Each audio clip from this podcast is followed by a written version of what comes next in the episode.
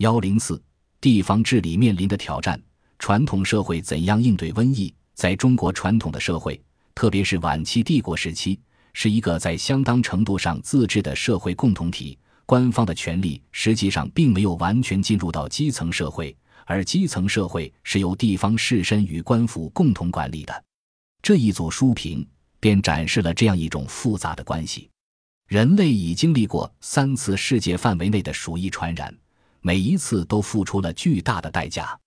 在前两次六世纪和十四世纪的传播中，瘟疫在中东、欧洲以及亚洲共计带走了一百七十五万人的生命。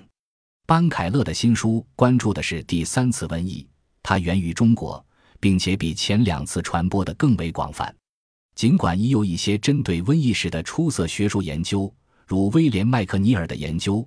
也有世界范围和区域性疫情爆发的一般研究，如菲利普科廷的研究，但《十九世纪中国的鼠疫》一书仍对中国疾病的社会史研究做出了全新且重要的贡献。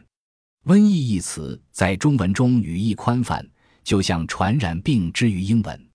中国人在他们的史书和方志中有大量关于疾病的记载。从这些历史文件中，尤其是与战争和自然灾害相关的历史文件中，我们都能找到诸如“瘟疫流行”或“大疫”这样的词语。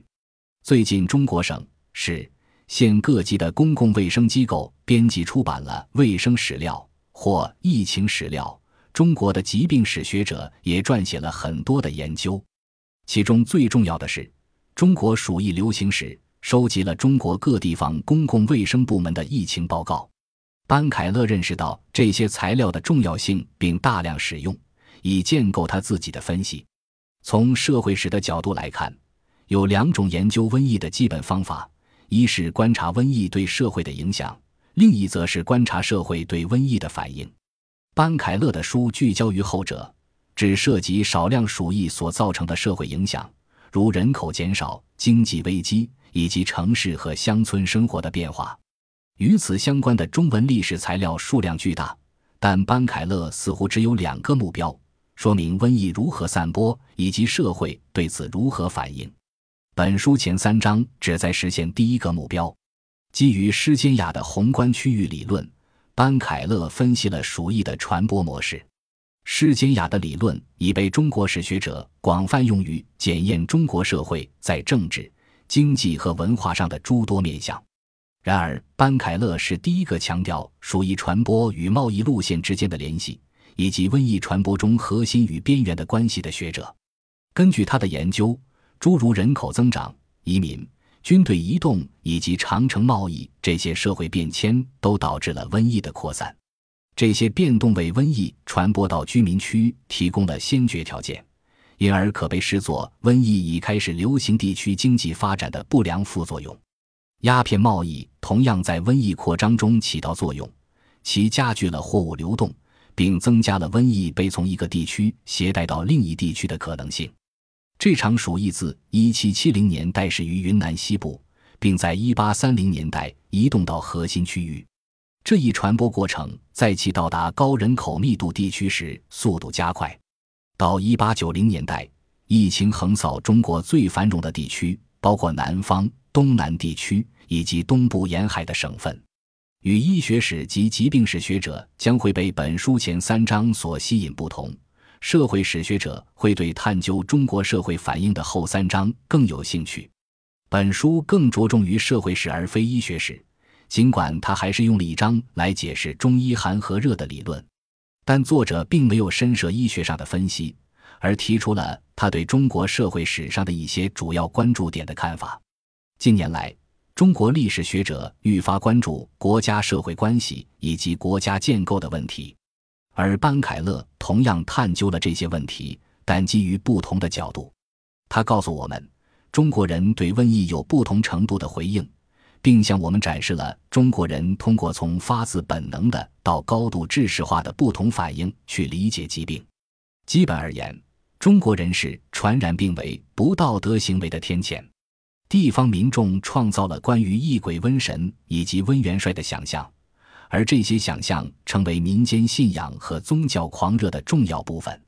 第二种程度的回应，以瘟神教和清教之类的社区活动的形式展示出来。作者总结道：这些宗教性活动提供了精神上的安慰，但并不能防止或延缓疫情的传播。这一对社区中的民间崇拜和宗教节日的研究，将令社会史和文化史家感到有兴趣。但我们还可以从康报的新书中学到更多。书中提供了对这类回应疫情的民间崇拜更为全面的研究。第三种程度的回应来自慈善组织、官员以及国家、地方官员运用祈祷与仪式寻求对瘟疫的抵抗。然而，在西方医学知识和外国对公共卫生改革的政治压力到来之前，他们并没有施行有力的公共卫生举措。相反的是。瘟疫危机鼓舞了乐善好施之人去设立特殊的济贫院。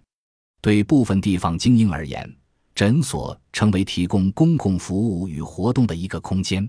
当政府开始介入公共卫生时，政府与地方社区在有效的疾病控制方法上与传统体制有了冲突。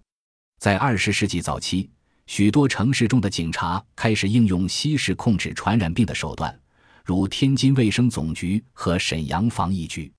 就像杜赞奇对华北的清末新政研究那样，班凯勒注意到，在实施新措施的过程中，国家权力延伸进入社会，这些政策以空前的方式将人们置于国家控制之下。因此，为应对瘟疫威胁而发展起来的警察主持的公共卫生机构，可以被视为二十世纪早期国家权力扩张历史中的一个重要元素。与杜赞奇对新政的消极态度相反，班凯勒视之较为积极，声言国家在公共卫生的紧急事件中的介入对社会整体而言无疑是有益的。班凯勒更多的研究了瘟疫与人口的关系，尤其是在地方精英的反应方面。尽管他在书的第五章和第六章确实谈到了广东的善堂以及沈阳的商会，但这些重要议题的研究还并不成熟。我们还未真正得见地方社会精英在控制瘟疫过程中的活动及影响的全面分析。在过去十年里，对地方精英的活动的研究受到了大量关注，也使得研究中国的史家关于公共领域和市民社会间关系的争论有所升温。多数新进的研究承认精英在地方慈善活动中的作用，但没有去特别关注公共卫生与精英活动间的关系。班凯勒因此也错失了对这一重要议题提出自己独到讨论的机会。本文系为班凯勒《十九世纪中国的鼠疫》写的英文书评，发表于《中国国际书评》一九九八年春季号。